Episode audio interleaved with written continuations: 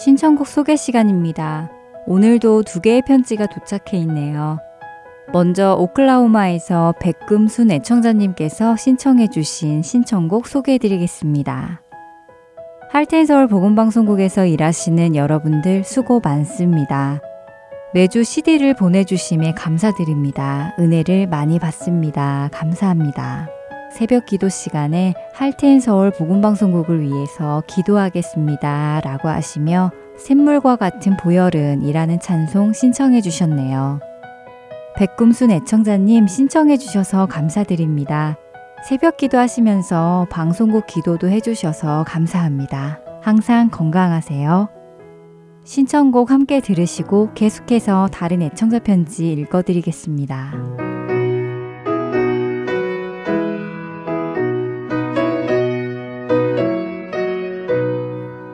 샘물과 같은 보혈은 주님의 피로다. 보혈의 죄를 씻으면 정하게 되겠네. 정하게 되겠네. 보혈의 죄를 씻으면 정하게 되겠네. 저도 저 회개하고서 보혈에 씻었네. 저도 저 같은 이 몸도 죄 씻기 원하네. 죄 씻기 원하네.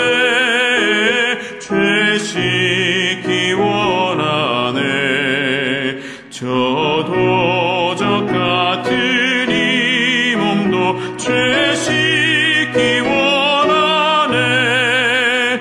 죄 속함 받은 백성은 영생을 얻겠네. 샘솟듯 하는 피곤새 한없이 크도다.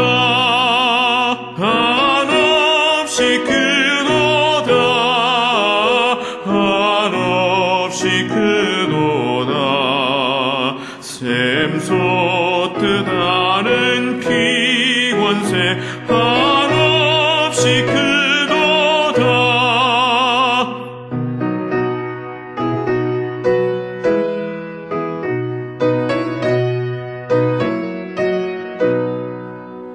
날 정케 하신 피보니 그 사랑은 없네. 살 동안 받는 사랑을 늘 찬송하겠네. 늘 찬송하겠네.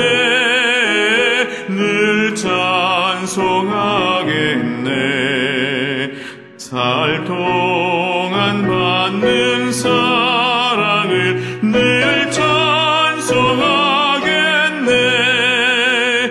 이후에 전국 올라가 더 좋은 노래로 날 구속하신 은혜를 늘 찬송하겠네. 늘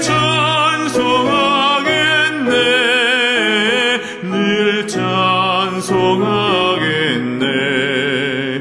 날 구속하신 은혜를 늘 찬송하겠네. 아멘.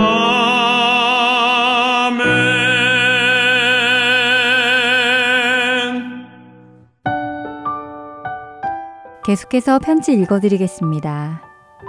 캘리포니아 샌디에고 수키 로크우드 애청자님께서 편지 보내주셨습니다. 하트앤서울에서 수고하시는 모든 분들께 저는 방송 시작했을 때부터 보내주신 CD를 잘 듣고 있습니다. 수고하시는 모든 분들께 감사드립니다. 아나크리노가 없어져서 아쉽네요. 신청곡 부탁할게요. 방송국에서 수고하시는 모든 분들과 함께 듣고 싶습니다. 라고 편지 주시며 낮엔 해처럼 밤엔 달처럼 신청해 주셨습니다. 2013년에 방송되었던 아나크리노 방송이 그리우시군요. 저희가 따로 특별 방송으로도 만들어 놓았습니다. 필요하신 분들에게 보내드리고 있으니 연락 주시기 바랍니다. 신청곡 낮엔 해처럼 밤엔 달처럼 함께 들으시고 주안의 하나 4부로 이어집니다.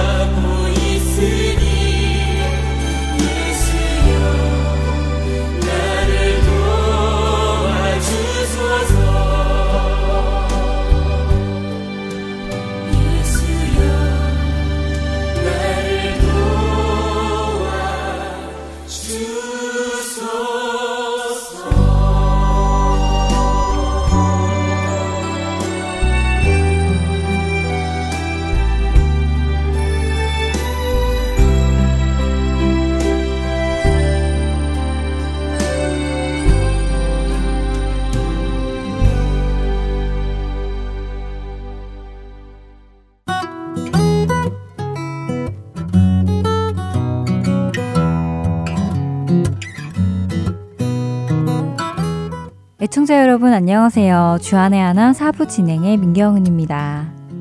세상에서 살다가 예수님을 구주로 영접한 후에 좁은 문을 지나 좁은 길로 가기 시작하면 나타나는 특이한 현상이 하나 있습니다. 그것은 바로 예전에 재밌었던 일들이 재미가 없어지기 시작한다는 것인데요.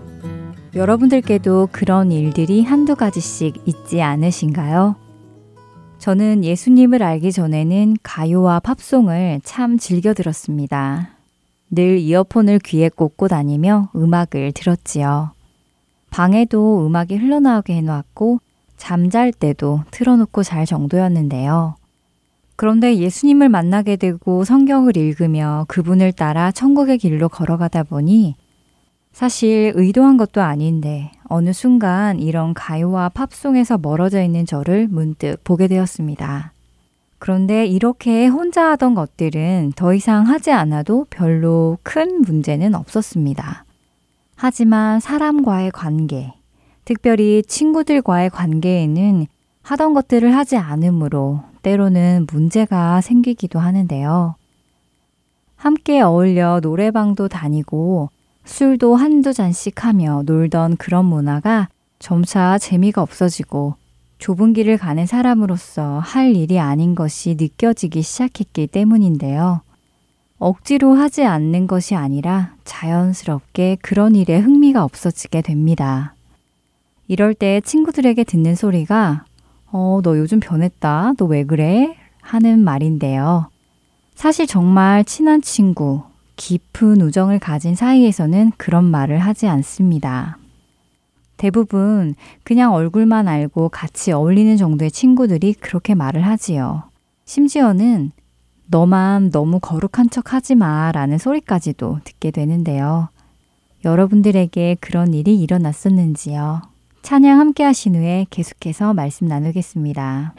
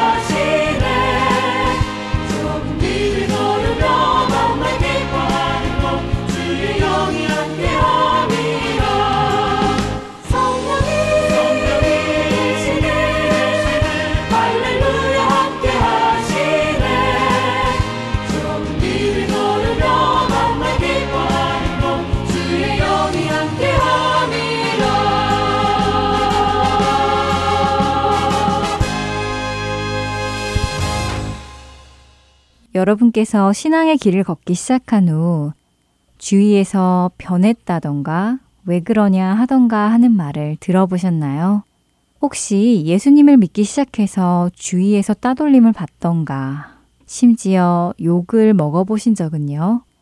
그런 경험이 있게 되면 참 마음이 무거워집니다. 더군다나 친구들에게 그런 말을 듣게 되면 그 상처가 더욱 크지요. 하지만 우리가 영적인 눈으로 이런 일을 본다면 이런 일이 일어나는 것은 놀랄 일이 아닙니다. 오히려 당연한 일이지요. 예수님께서는 미리부터 이런 일이 있을 것을 강조해 주셨고 경고해 주셨기 때문입니다. 세상이 너희를 미워하면 너희보다 먼저 나를 미워한 줄 알라. 너희가 세상에 속하였으면 세상이 자기의 것을 사랑할 것이나 너희는 세상에 속한 자가 아니요. 도리어 내가 너희를 세상에서 택하였기 때문에 세상이 너희를 미워하느니라. 요한복음 15장 18절과 19절의 말씀입니다. 예수님의 말씀을 토대로 생각해보면 우리가 세상에서 미움을 받게 되면 그것은 오히려 기뻐할 일이 되는 것입니다. 왜냐하면 내가 세상에 속한 것이 아니라 주님께 속한 자이기 때문에 세상에서 미움을 받게 되는 것이라고 말씀하시기 때문이지요. 사도행전 5장에서 공회에 끌려가 채찍질을 당하고 풀려난 사도들은 자신들이 예수님의 이름을 위하여 능욕받는 일에 합당한 자로 여기심을 받게 되었다며 즐거워했습니다. 우리 역시 마찬가지입니다. 세상으로부터 미움을 받는다는 것은 부족한 우리가 주님의 이름을 위해 세상으로부터 미움을 받을 만한 사람이 되었다는 이야기이기 때문이지요. 성경의 역사를 들여다보면 세상에 속한 자들은 늘 하나님께 속한 자들을 미워해 왔음을 알 수 있습니다. 그리고 미워하는 이유는 하나님께 속한 자가 잘못해서가 아니라 하나님께 속한 자들이 경건해서였기 때문인데요. 그 중에 한 유명한 이야기로 아벨과 가인의 이야기가 있습니다. 아벨은 형 가인의 미움을 받았습니다. 아벨이 무엇을 잘못해서가 아니었지요. 아벨은 믿음으로 더 나은 제사를 드렸기 때문에 가인으로부터 미움을 받은 것이었습니다. 또 아브라함의 조카 롯은 소돔과 고모라인들에게 미움을 받았습니다. 롯이 잘못해서가 아니라 롯이 소돔과 고모라의 죄에 동참하지 않았고 오히려 책망해서였기 때문이었지요. 그리고 야곱의 아들 요셉은 형들에게 미움을 많이 받았는데요. 요셉이 형들의 잘못에 참여하지 않았고 형들의 잘못을 아버지께 말하였기 때문이었습니다. 또한 요셉은 보디발의 아내에게서도 미움을 받았습니다. 그가 그녀와 함께 하나님 앞에서 죄를 짓지 않고 의롭게 행동했기 때문이지요. 다윗도 마찬가지였고 욥도 마찬가지였습니다. 많은 선지자들이 그랬고 예수님도 그러셨습니다. 세상에 속하지 않고 하늘에 속한 사람들은 세상에서 미움받는 것이 너무도 당연한 것입니다.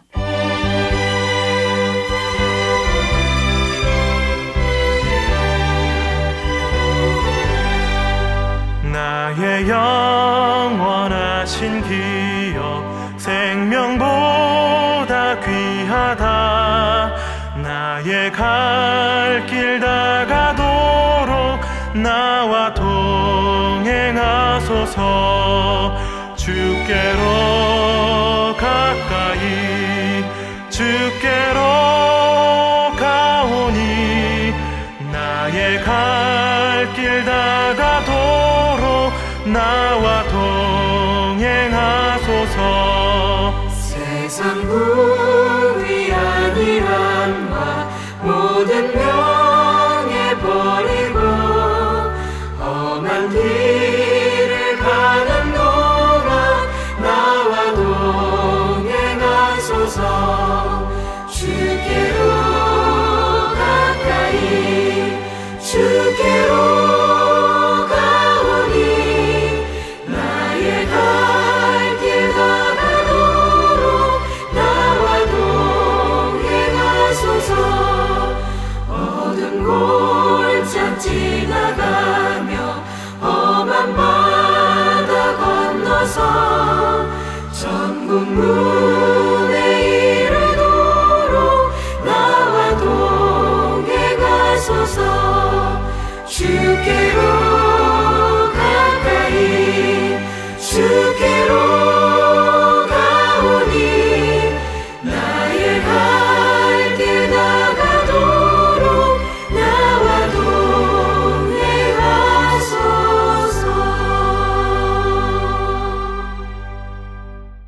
계속해서 성경 속 단어 한마디 함께 하시겠습니다.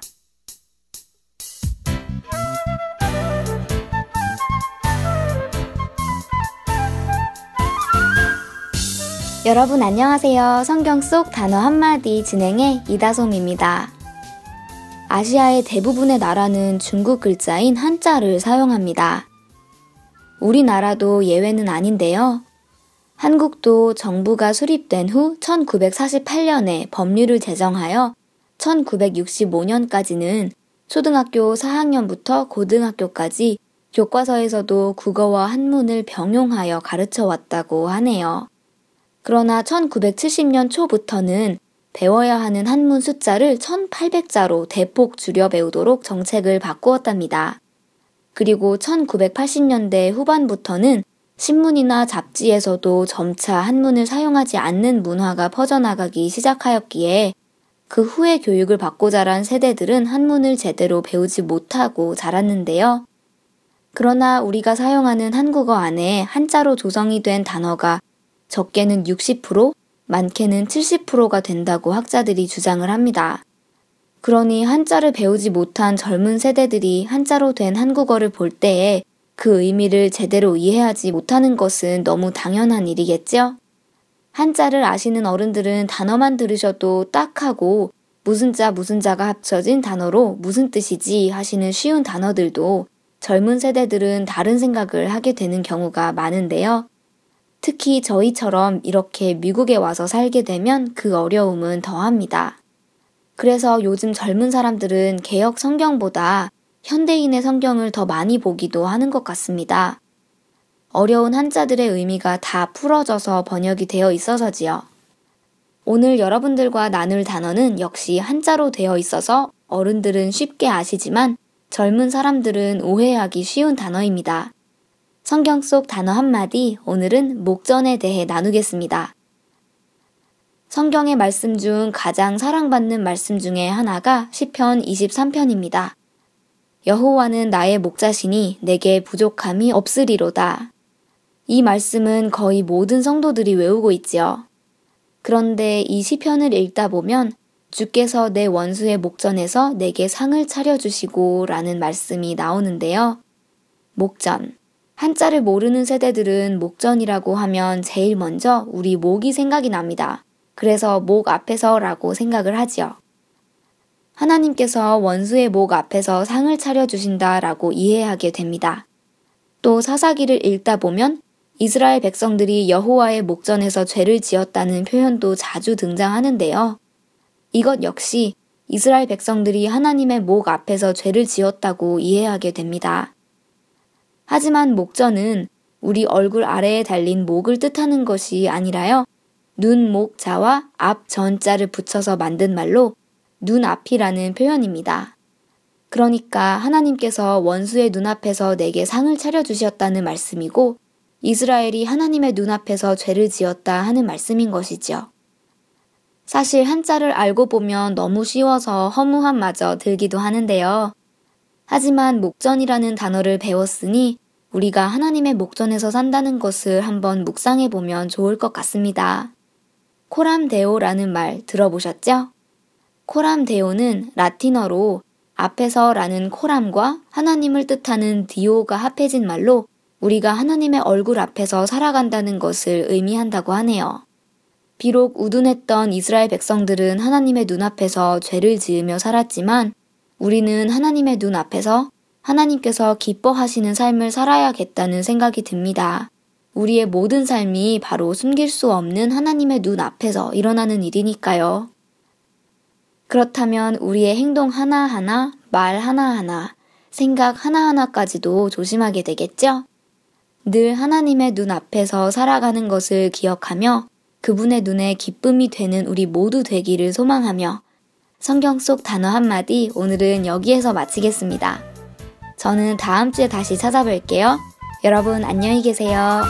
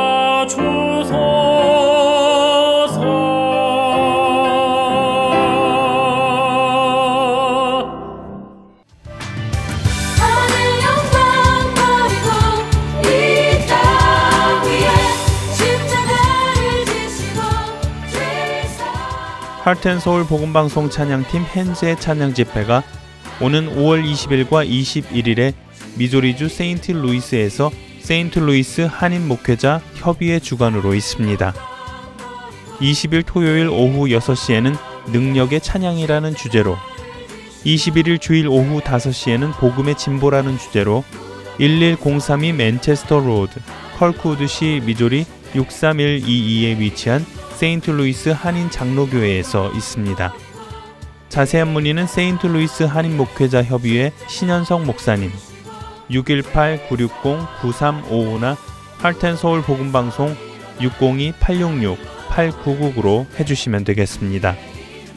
미조리주와 인근 일리노이주에 계시는 청취자 여러분들과 모든 찬양을 받으시기에 합당하신 하나님을 함께 찬양하고 예배하는 귀한 집회가 되기를 소망합니다.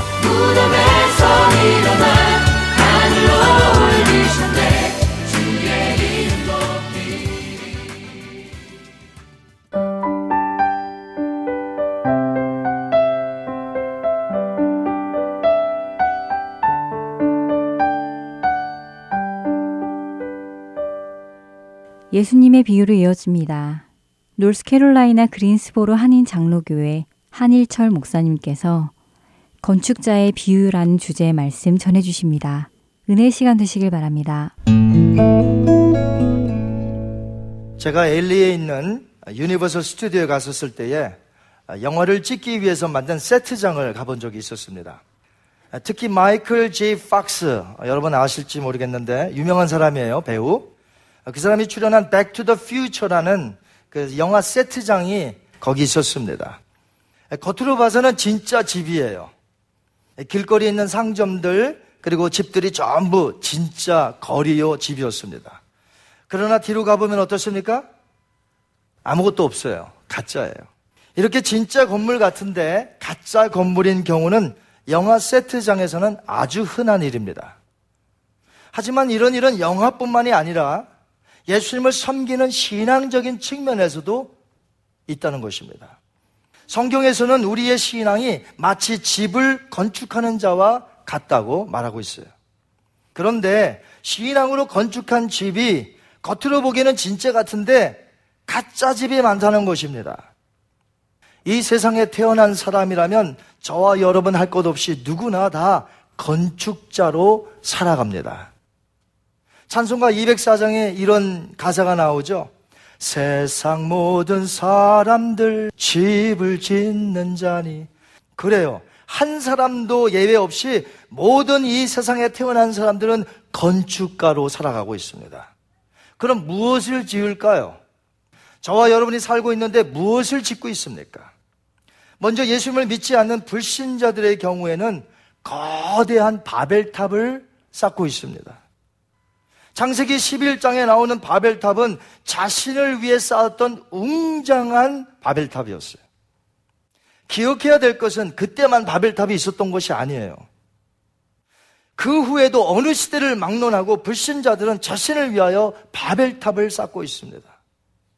계시록 18장에 보니까 마지막 시대에 세상의 바벨탑이 무너지는 것을 보여주고 있습니다.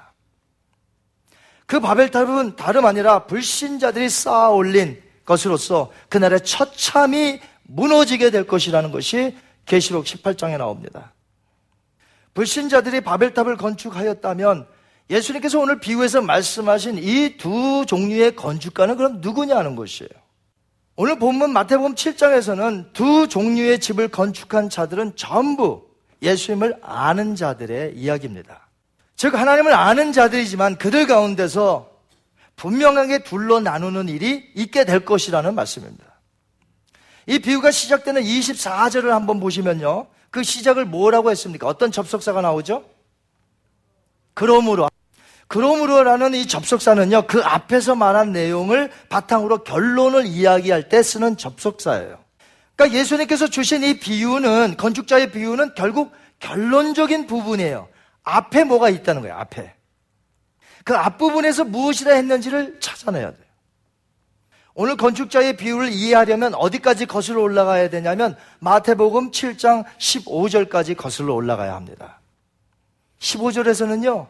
거짓 선지자의 이야기가 나와요. 이들은 예수님을 아는 정도가 아니라 예수님을 위해 일했던 사람이었습니다. 그런 자들이 어떻게 거짓 선지자가 될 수 있느냐 하는 것이에요. 우리가 거짓 선지자라는 말을 들을 때 여러분, 제가 지금 거짓 선지자 그러면 여러분 어떤 생각이 들어요? 아, 이단으로, 사이비로 판명난 사람들. 그렇죠? 여러분 거짓 선지자 그렇게 생각하잖아요. 맞아요. 그러나 거짓 선지자의 범위는 훨씬 더 넓습니다. 이단과 사이비로 판명이 나지 않은 사람이라 할지라도 얼마든지 교회 안에서 거짓 선지자로 주의 일을 할 수 있다는 것이. 이건 매우 두려운 말씀이죠. 먼저 거짓 선지자는 21절에 예수님에게 어떻게 불렀다고 되어 있습니까? 한번 따라하십니다. 주여 주여. 예수님을 믿고 따르는 우리들의 고백과 다를 게 뭐가 있어요? 21절 한번 읽겠습니다. 나더러 주여 주여 하는 자마다 다 천국에 들어갈 것이 아니요 다만 하늘에 계신 내 아버지의 뜻대로 행하는 자라야 들어가리라. 아멘. 예수님을 아는 자들이 예수님에게 무엇이라 불렀습니까? 주여 주여라고 불렀지만 불행히도 그들은 천국에 들어갈 수가 없었어요. 마지막 인자가 오시는 그날이 되면 이루어질 끔찍한 사건에 대해서 예수님 22절에 이렇게 예언하셨어요. 한번 같이 읽습니다. 그날에 많은 사람이 나더러 이르되 주여 주여 우리가 주의 이름으로 선지자 노릇하며 주의 이름으로 귀신을 쫓아내며 주의 이름으로 많은 권능을 행하지 아니하였나이까 하리니. 아멘. 흔히들 우리는 이 내용을 가지고 이렇게 해석을 합니다. 어떻게 해석을 하냐면 입술로만 주여 주여 하면 안 된다는 거예요. 입술로만 주여 주여 하는 건 안 되고 예수님을 믿고 행해야 천국 들어간다. 우리 이렇게 배워왔습니다. 그래서 반석 위에다 집을 지은 자는 믿음에 의해서 행함에 의해서 집을 진 거고, 모래 위에다 집을 진 사람은 단지 입술로만 어디 가든지 항상 주여 주여 일도 안 하고 주여 주여 라고 했기 때문에 지옥에 갔다, 이렇게 보통 받아들여요. 만약 이 비유를 그렇게 해석한다면 원래 하나님이 주신 뜻하고 거리가 멉니다. 오늘 이 비유에서의 강조점은 단순한 인간의 행함이 아니라 어떤 기초에다 집을 지었느냐 하는 것이에요. 집을 지었다는 것이 무엇입니까? 행함이에요. 둘 다 집을 지었어요. 반석 위에다만 집을 지은 게 아니고 모래 위에다도 집을 지었단 말이에요. 둘 다 행했어요. 생각해 보십시오. 주여 주여라고 외친 자들은 아무것도 안 하고 입술로만 주님을 부른 자들이었을까요? 아니라는 것이에요. 마지막 날 그들이 직접 했던 말을 예수님이 지금 하시는데, 자, 그들이 마지막 날 하는 말을 한번 보세요. 여기 세 가지가 나오는데, 첫째, 그들은 주님의 이름으로 무엇을 했어요? 선지자 노릇을 했어요. 여러분, 제가 지금 목회하죠? 목회가 얼마나 바쁜지 모릅니다. 이 목회 노릇이라고 할 때, 선지자 노릇이라고 할 때 엄청 바빠요. 놀면서 못해요. 여러분, 선지자 노릇을 했다는 게 뭡니까? 놀았다는 이야기입니까? 둘째, 그들은 주님의 이름으로 귀신을 내어 쫓아냈습니다. 사람들이 귀신 들린 사람이 저기 있대요. 그럼 가자. 여러분, 귀신을 내어 쫓았다는 게 주님의 이름으로 놀았다는 이야기인 줄 아세요? 입술로만 주여 주여 불렀다고 생각하세요? 아니에요. 세 번째, 그들은 주의 이름으로 많은 권능을 행했다고 했습니다. 많은 권능이 막 눈앞에 일어나는 일들을 했어요. 결코 그들이 놀았거나 게으른 자들이 아닙니다. 오해해서는 안 돼요. 주여 주여 불렀다고 해서 놀기만 펑펑 놀고 입술로만 주여 주여 한 게 아니라는 것이에요. 엄청나게 일했습니다. 그런 사람들을 왜 예수님께서 모른다고 하셨을까요? 23절을 보세요. 거기 답이 나와요. 그때 내가 그들에게 밝히 말하되 내가 너희를 도무지 알지 못하니 불법을 행한 자들아 내게서 떠나가라. 무엇을 행한 자들아? 불법을 행한 자들아 내게서 떠나가라. 장차 있을 마지막 예수님의 심판대 앞에서 절대로 저와 여러분이 듣지 말아야 할 말이 있어요. 예수님께로부터. 그 말은 I never knew you. 나는 너를 모른다. 이 말 들어서는 안 되고요. 두 번째, away from me. 내게서 떠나가라는 말을 들어서는 안 된다는 거예요. 이 두 가지의 말씀은 내가, 여러분이 절대로 들어서는 안 되는 말씀인 줄 믿습니다. 결국 그들은 열심히 주님의 이름으로 행하긴 했지만 불법을 행했다 이거예요. 불법. 그 불법으로 행한 것이 마치 무너질 모래 위에 지은 집과 같다는 것이에요.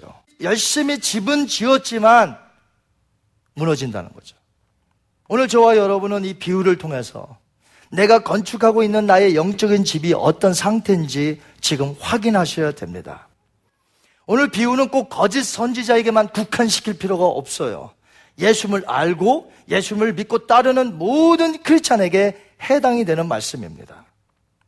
오늘 나의 영적인 집의 기초가 어떤 상태인지 확인하려고 할 때에 그래도 희망적인 것이 저와 여러분에게 지금 이 시간에 있어요. 그것은 내가 건축한 집에 아직 비가 내리거나 창수 안 하고 바람이 부딪혀 내 집이 무너지지 않았기 때문에 희망적이라는 것이에요. 엄청난 비바람과 창수가 나서 내가 지은 집이 부닥치는 게 언제예요? 내가 죽을 때를 가르쳐. 더 나아가서 주님이 다시 오시는 그 마지막 인자의 날을 가르쳐요.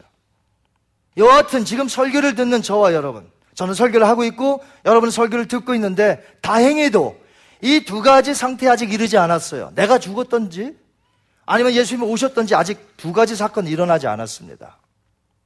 그래서 희망적이라는 거예요.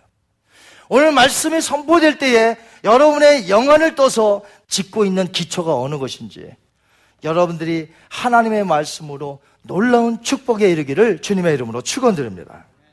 만약 내가 건축한 집이 다름 아닌 반석인 줄 알았는데 모래 위라는 사실이 오늘 말씀을 통해서 확연히 드러났다면 그 집을 완전히 부서뜨려야 돼요. 그리고 반석이란 기초 위에다 다시 집을 짓는 거예요, 오늘부터.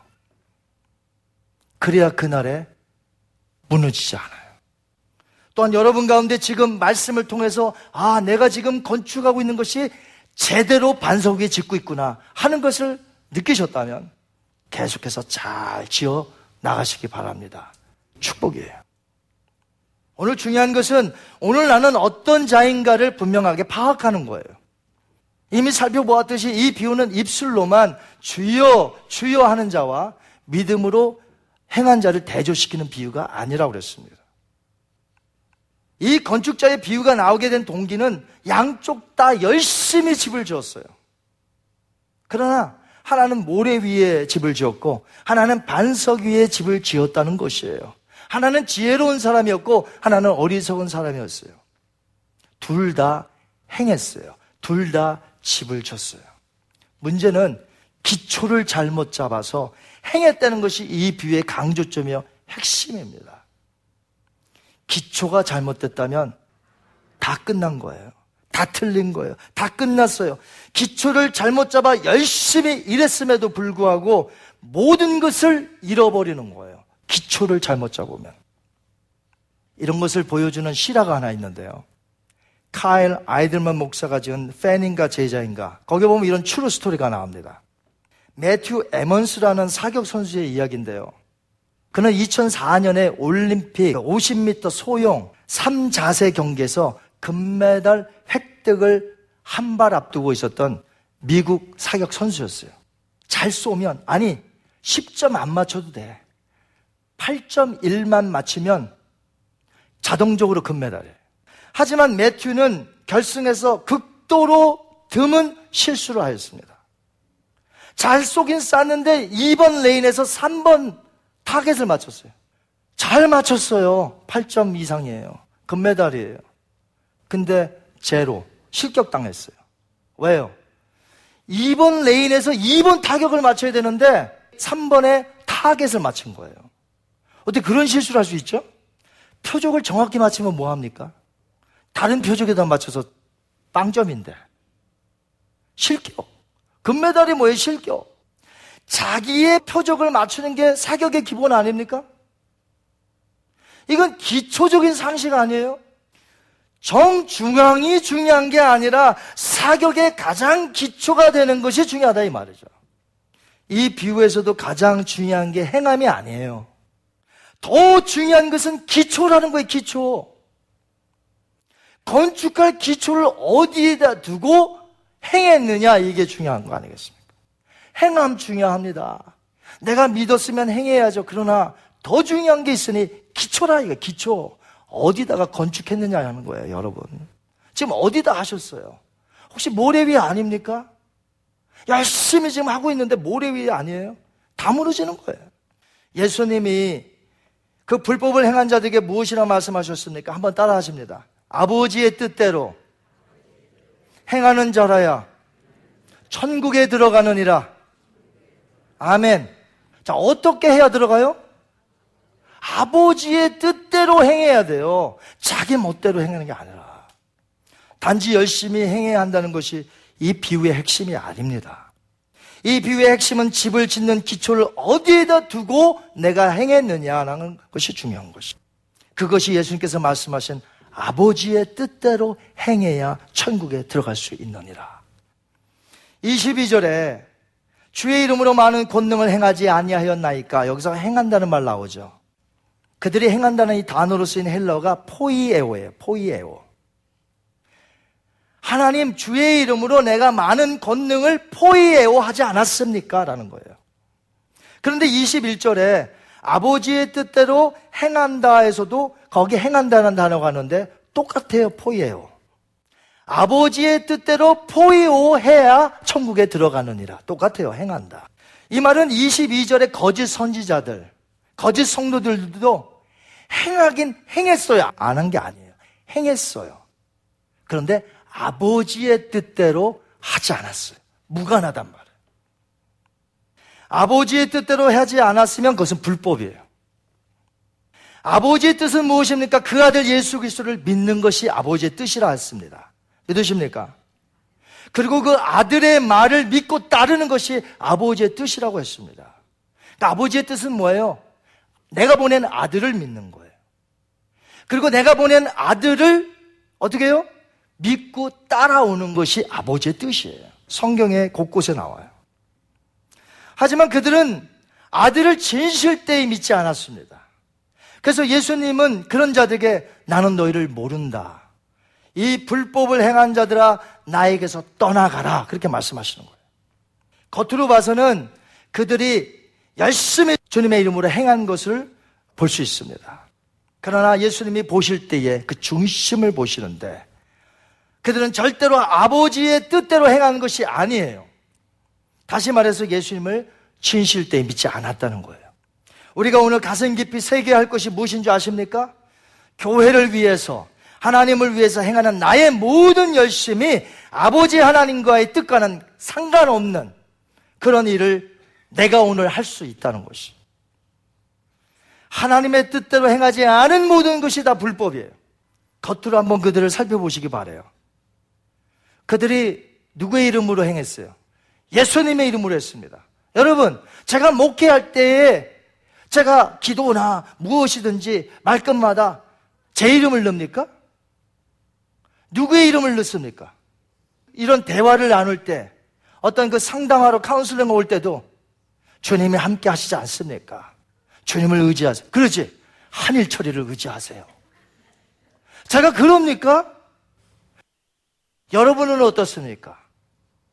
서로 이렇게 대화 나누면 얼마나 신앙적인지 말끝마다 하나님의 은혜, 하나님 얘기 안 하던 거예요, 여러분은. 그들이 귀신을 내어줄 때 자기 이름으로 쫓지 않았어요. 예수님의 이름으로 귀신을 쫓았습니다. 예수님의 이름으로 많은 권능을 행했습니다. 예수님의 이름으로 선지자 노릇을 했단 말이에요. 주님의 이름으로 했는데 뭐가 문제예요? 그러나 그들이 주님의 이름을 부르면서도 사실은 자기를 위해서 일한 거예요. 주님을 통해 자신을 알렸고, 주님을 통해 자신이 높아지려고 했고, 주님을 통해 자신의 부와 영예를 쌓았던 것이에요. 즉 주님은 자기 자신의 성공과 자기 자신을 위한 이용 도구밖에는 되지가 않아요. 누가? 예수님이.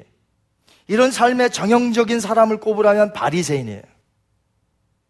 그들은 전부 외식에 불과했습니다. 우리 주님은 아셨잖아요. 제가 한 말이 아니에요. 바리새인들은 외식하는지라 그들은 사람에게 잘 보이려고 했습니다. 왜요? 자기를 위해서. 그들의 관심사는 전부 자기의 영광과 자기의 자신의 욕심밖에 없었어요. 하나님의 이름을 부르지만 하나님 없어요, 그 안에. 자기의 영광이에요. 자기의 욕심이에요. 오늘날 이런 지도자와 교회 안에 이런 성도들이 얼마나 많은 줄 아십니까? 이런 지도자들이 거짓 선지자란 말이에요. 말로는 하나님의 영광을 이야기하고 예수님의 공로를 이야기하면서도 사실 그들이 추구하는 건 진짜 목적은 뭐냐면 자기 공로예요. 여러분, 예수님 왜 믿습니까? 여러분을 위한 거 아니던가요? 바리새인들, 그리고 바리새인과 같은 불의의 사람들이 얼마나 열심히 일했는지 아십니까? 그들의 열심은 타의 추종을 이루어요. 자기 의를 나타내기 위해서 얼마나 최선을 다했는지 아세요? 예수님은 이런 열심히 있는 종교적인 상황에서 지금 두 명의 다른 건축자의 비유를 하신 겁니다. 그렇게 모래 위에 세운 집을 허술하게 보시면 안 돼요. 집 자체로 보면 더 멋있어요. 그들의 열심을 누가 따라가요? 더 휘황찬란한 집을 지었을 거예요. 더 아름답게, 재료도 더 갖다 많이 쓰고 더 아름답게, 웅장하게 지었을 거예요. 모래 위에 지은 집이. 그러나 문제가 뭐예요? 비가 오고 창수가 나고 바람이 불어서 그 집에 부닥치게 되니까 문제가 심각해지는 것이죠. 그 전까지는 아무 문제 없어요. 그 전까지는 아무도 몰라요. 여러분이 이 비유를 읽으시면서 누가 바보처럼 모래 위에 집을 진대? 이렇게 의문을 가질지 모르겠어요. 그건 팔레스타인의 지형을 여러분이 모르셔서 하는 말이에요. 팔레스타인에는 와디라는 게 있습니다.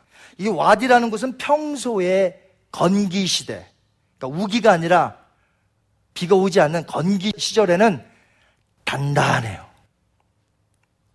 누가 모래 같은 데다 집을 짓습니까, 여러분? 근데 이 와디라는 곳은 비만 안 오면 딱딱해요. 견고해 보여요. 사람들이 오죽하면 교통로로 써요. 그런데 우기 때가 오면 문제인 거예요.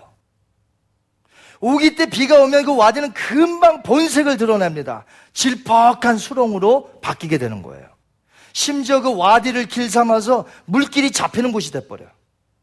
그곳이.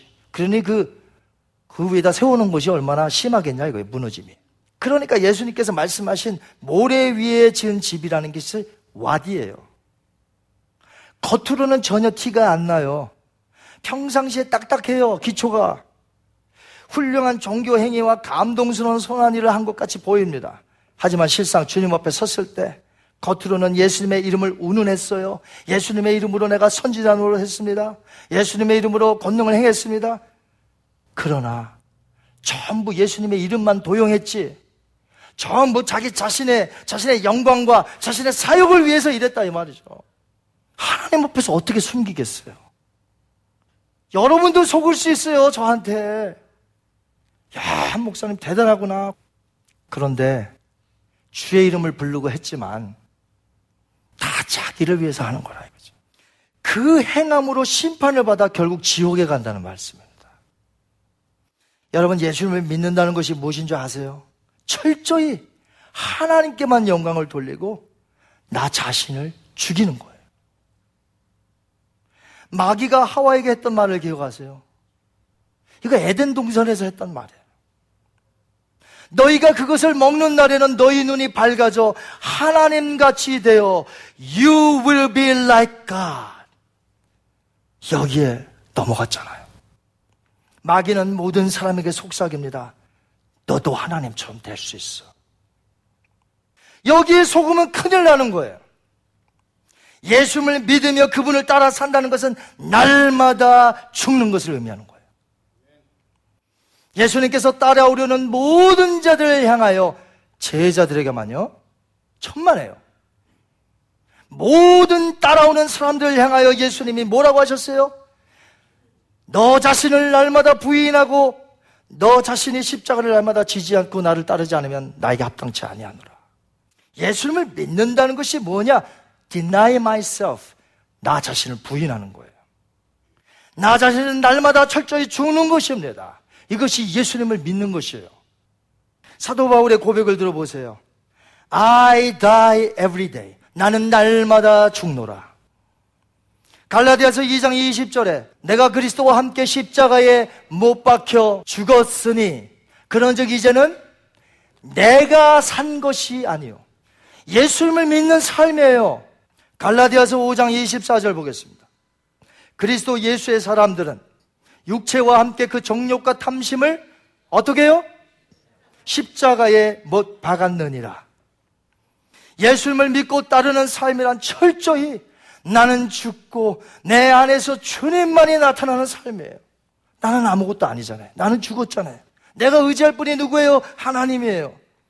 바울은 고린도 교회에게 두 번째 편지를 보내면서 자신들이 당한 고난에 이런 뜻이 있다고 했습니다. 왜 우리가 고난을 당할까? 복음을 전할 때. 이런 이유예요. 한번 같이 읽습니다. 고린도서 1장 9절. 우리는 우리 자신이 사형 선고를 받은 줄 알았으니 이는 우리로 자기를 의지하지 말고 오직 죽은 자를 다시 살리시는 하나님만 의지하게 하심이라. 아멘. 이것이 예수님을 믿는 삶입니다. 믿으십니까? 나를 의지하지 말고 죽음에서 살리신 그 하나님을 의지하는 것이 믿음이라 이것이요. 고린도서 4장 7절에는 또 이런 말씀하셨습니다. 한번 같이 했습니다. 우리가 이 보배를 질그릇에 가졌으니 이는 심히 큰 능력은 누구에게 있고 하나님께 있고 우리에게 있지 아니함을 알게 하려 함이라. 우리에게는 아무 능력이 없어요. 우리는 내가 할 수 있는 것이 아무것도 없어요. 오직 내 안에 예수 그리스도가 계시고 그 보배 되신 예수님이 강하신 거예요. 성경은 반석을 누구라고 말합니까? 구약에서는 여호와 하나님, 신약에서는 예수 그리스도. 반석 위에다 집을 짓는 자는 그 어떤 행함을 내어놓을 때도 오로지 하나님의 은혜와 예수 그리스도의 공로와 그분의 영광만을 구하며 사랑하며 사는 것이죠. 절대로 자기 자신의 공로로 돌리지 않습니다. 모든 것을 예수님의 공로로 감사하며 겸손하게 사는 거예요. 말과 행실, 그리고 마음이 전부 주님의 영광을 위하여 합니다. 자신은 날마다 부인하며 날마다 죽으면서 말이죠. 하지만 모래 위에 지은 사람들은 기도를 해도 사람들이 많이 모이는 곳에서 하길 좋아합니다. 기도를 하나 후에도 항상 남의 반응을 얻기를 원해요. 금식을 해도 수척한 척합니다. 괴로운 척합니다. 고통스러운 척합니다. 원래 금식할 때 금식한다고 알리면 안 돼요. 뭐해 도대체? 뭐 금식한다는 거 알리면서 뭐 하게요? 여러분 위대하다고요? 바리새인들은 금식하면 금식한 티를 내요. 수척하게 눈이 이렇게 하고 기름을 바르고 금식한다 이거예요. 내가 남을 도울 때도 나팔을 불며 합니다. 그냥 조용히 못해요. 이건 누가 알아야지. 그럼 내가 왜 해야? 못 알았는데 누가 알아야 하는 거예요? 하나님이 아시면 안 되나요? 꼭 누가 알아야 돼요? 목사님이 알아야 돼요? 목사님 모르면 안 할 거예요. 사람들이 보면 안 할 거예요. 죽어도. 헌금을 해도 하나님께 하기보다는 남의 눈을 의식해서 합니다. 신앙생활을 한번 살펴보세요. 누구를 위한 신앙생활을 하고 있는지 저와 여러분이. 그리스도의 이름으로 하지만 전부 나를 위한 거예요. 하나부터 열까지가 전부 다 나예요. 전부 남이 나를 알아주길 원하는 거예요. 결국 자기의 영광 아닙니까? 자기 공로, 자기 과시, 신앙생활을 하는 것이 되었어요. 그래서 곧 모래 위에 집을 지은 것 같아요. 무너져 내려요, 그 사람은. 집만 무너져 내리는 게 아니에요. 지옥 간단 말씀이에요. 지옥 간단 말씀이에요. 그날에 아무리 주님의 일을 내가 했다고 주님의 이름을 불러가면서 한 거 다 아시죠? 목록 꺼내봐야 전혀 받아들이지를 않습니다. 주님을 위해서 사는 것이 아니기 때문에. 주님의 이름만 빌려서 오직 나 자신을 살았기 때문에. 사랑하는 성도 여러분, 오늘 말씀을 맺습니다. 조금 전에 말씀을 드렸던 팬인가 제자인가 책을 썼던 카일 아이들먼 목사님이 또 다른 신간을 내셨어요. 책 제목이 Gods at War, 거짓 신들의 전쟁이에요. 이 책에서는 우상 숭배에 대해서 자세히 다뤘어요. 너무너무 자세히 잘 다뤘어요. 하나님이 우리에게 주신 제1계명이 뭡니까? 나 외에 다른 신들을 너 앞에 두지 말지니라. 그런데 오늘날 그 하나님의 자리에 대신 많은 것들을 두어서 우상을 숭배하는데, 그 중에서 현대의 사람들이 가장 큰 우상이 뭐냐? 나라는 거야. 자기 자신. 그래서 사람들은 나라는 신을 섬긴다는 거예요. 예수님의 이름은 빌려온 것뿐이에요. 나를 지금 섬기고 있는 거예요. 왜 어떤 때 순종 못하십니까? 내 생각이 하나님 생각보다 더 옳잖아요. 그러니까 못하죠. 내 생각이 하나님의 생각보다 옳기 때문에 순종 못하는 거 아닙니까, 여러분? 너가 눈이 밝아져 하나님처럼 되리라. 미혹한 것이 지금까지도, 아직까지도 제일 큰 우상으로 하나님 자리에 떡하니 나 자신을 놓았다 이거예요. 이게 불법 아니에요. 이런 사람을 어떻게 천국에다 들여놓겠어요, 하나님이. 예수님 믿은 거 아닌데. 나 자신은 철저히 부인되어야 돼요. 날마다 죽어야 되는 거예요. 날마다 죽어야 돼. I die every day. 날마다 죽는 거예요. 그래서 날마다 십자가 지고 따라오라는 거예요. 날마다 누셨어요, 예수님. 그렇습니다. 내 자신이 가장 큰 적이에요. 이 세상에서 가장 큰 우상이 나예요. 예수님의 믿는 삶은 철저히 주님과 더불어 남을 위해서 사는 거 아닙니까? 예수님 믿기 전에는 나잖아요. 나밖에 없어요. 나 예수님을 믿은 다음에 삶이 뭐예요? 우리 주님과 다른 사람이에요. 그래서 고린도전서 13장에 보면 사랑은 자랑하지 아니하며, 구원받지 못한 사람은 늘 자기를 자랑해요. 자기 거를 자랑해요. 그러나 사도 바울은 뭐라고 했습니까? 내가 뭐라고 그랬죠? 날마다 십자가를 자랑하는 거예요. 날마다 십자가를 자랑하는 거예요. 나를 자랑하는 게 아니에요. 나를 자랑하는 게. 그래서 사랑은 자랑하지 아니하네. 나를 나타내는 게 아니에요. 무례히 행하지 아니하며, 남에게 무례히 행하지를 않아요. 사랑은. 그 다음이 중요해요. 자기의 유익을 구하지 아니하고, 예전의 삶은 내가 우상 숭배였으니까, 나를 우상했으니까, 섬겼으니까, 예수님 믿기 전에 내 유익이 최고죠. 내 쾌락이 최고죠. 예수님을 믿은 다음에는요, 자기의 유익을 구하지 아니하고 철저히 하나님과 이웃을 향한 삶이에요. 자기 자랑, 자기 과시, 자기 공로, 자기 욕심, 자기 사욕, 자기 영광을 위해 지금 교회 생활하고 있는 분이 혹 이 시간에 있다면, 여러분은 여러분의 뜻대로 지금 예수님의 이름만 빌려서 사용하는 것이지 하나님의 뜻대로 사는 건 아니잖아요. 그날에 여러분은 무너져 내릴 것입니다.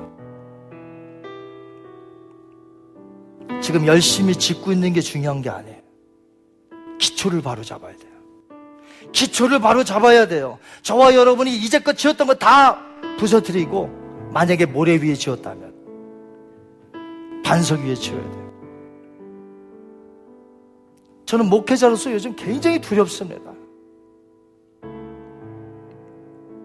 뭐냐면, 목회자들 중에서 예전에는 겸손했다가 나중에 교회가 커지고 이상한 목사님들이 너무너무 많았고, 그러려면 왜 커질까?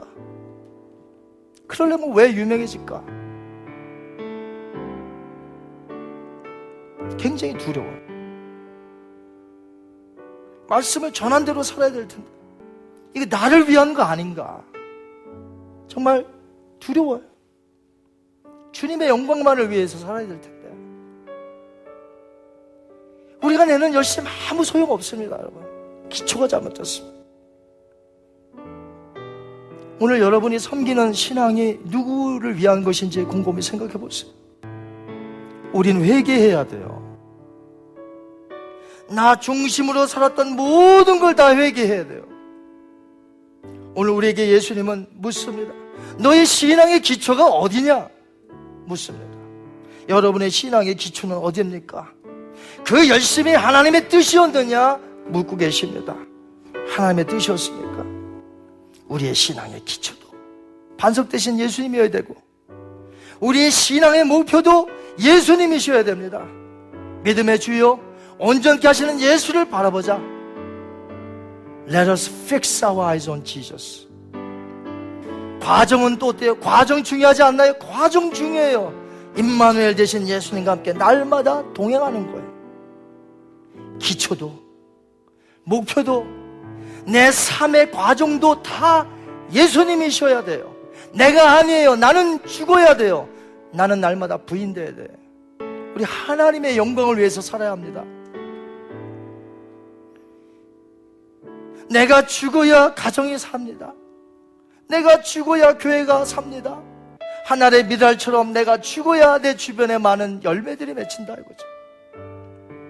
이 운명한 목회자들도 예수님의 이름을 부르면서 얼마든지 자신의 영광을 위하여 살았다면 불법을 행한 자요, 그 사람들이 거짓 선지자라, 이 말이에요. 그들이 자신의 영광을 위해 지은 모든 것이 모래 위입니다. 없어질 거예요. 무너져 내릴 거예요. 성도도 똑같습니다. 우린 시편 115편 1절에 이렇게 고백했습니다. 여호와여, 영광을 우리에게 돌리지 마옵소서.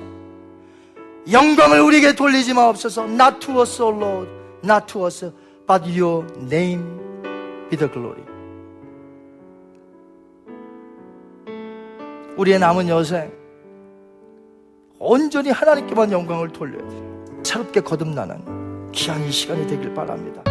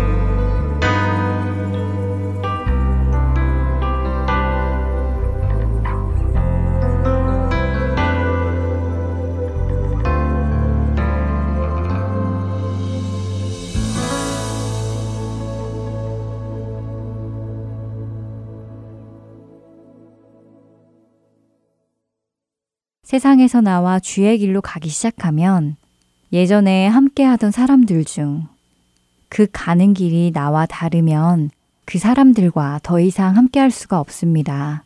가는 목적지가 다르기 때문입니다.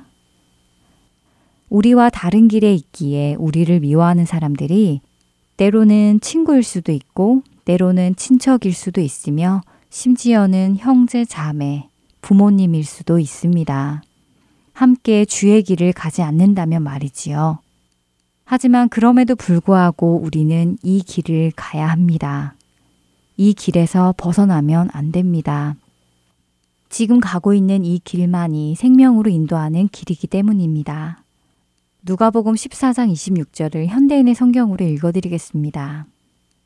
누구든지 내게 오는 자가 자기 부모와 아내와 자녀와 형제 자매, 심지어 자기 생명보다 나를 더 사랑하지 않으면 내 제자가 될 수 없다라고 말씀하십니다. 오늘 여러분의 신앙의 여정 속에서 혹시 미움을 받고 있어 용기를 잃고 계시지는 않는지요? 너무 힘들어서 이 길 가는 것을 그만둘까 하고 갈등하고 계시는지요? 그러나 갈등하시거나 용기를 잃지 마시기 바랍니다. 우리에게 일어나는 그런 일은 오히려 당연한 일이며 우리가 주 안에 속해 있다는 증거이기도 하기 때문입니다. 그런 여러분들께 예수님께서 친히 용기를 북돋아 주시는데요. 마태복음 5장 11절과 12절의 말씀입니다. 나로 말미암아 너희를 욕하고 박해하고 거짓으로 너희를 거슬러 모든 악한 말을 할 때에는 너희에게 복이 있나니 기뻐하고 즐거워하라.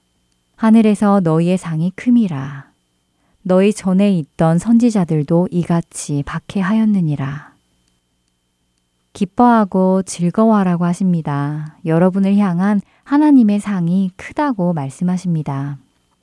이것을 기억하시고 지금 걷고 계시는 그 신앙의 길을 다시 걸으시기를 소망합니다. 다음 한 주도 마태복음 5장의 말씀을 기억하며 신앙의 길을 걸어가는 우리 모두가 되기를 소망합니다. 지금까지 주안의 하나 사부 함께해 주셔서 감사드리고요. 저는 다음 시간에 뵙겠습니다. 안녕히 계세요. 세상의 유혹 시험이 내게 몰려올 때 나의 힘을 얻는 것들 모두 이길 수 없네. 거대한 폭풍 가운데 위축된 나의 영혼 어찌할 바를 몰라 헤매 우리 다시 한번 고백합시다. 세상의 유혹 시험이 내게 몰려올 때 나의 힘으로 그것들 모두 이길 수 없네. 거대한 폭풍 가운데 위축된 나의 영혼 어찌할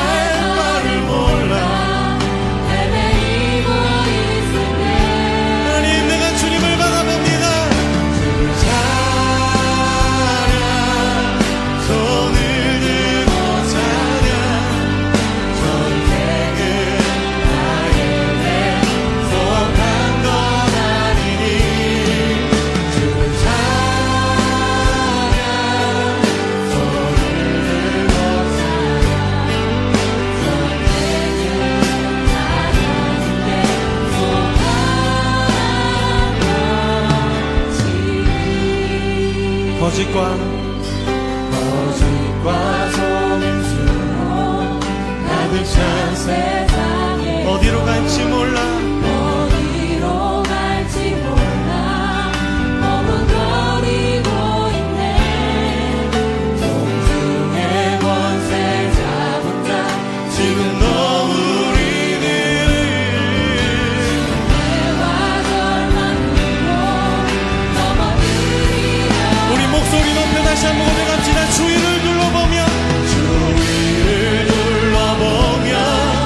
아무도 없는 듯 믿음의 눈을 들며 보이는 분 계시네. 지금도 내 안에서 역사하고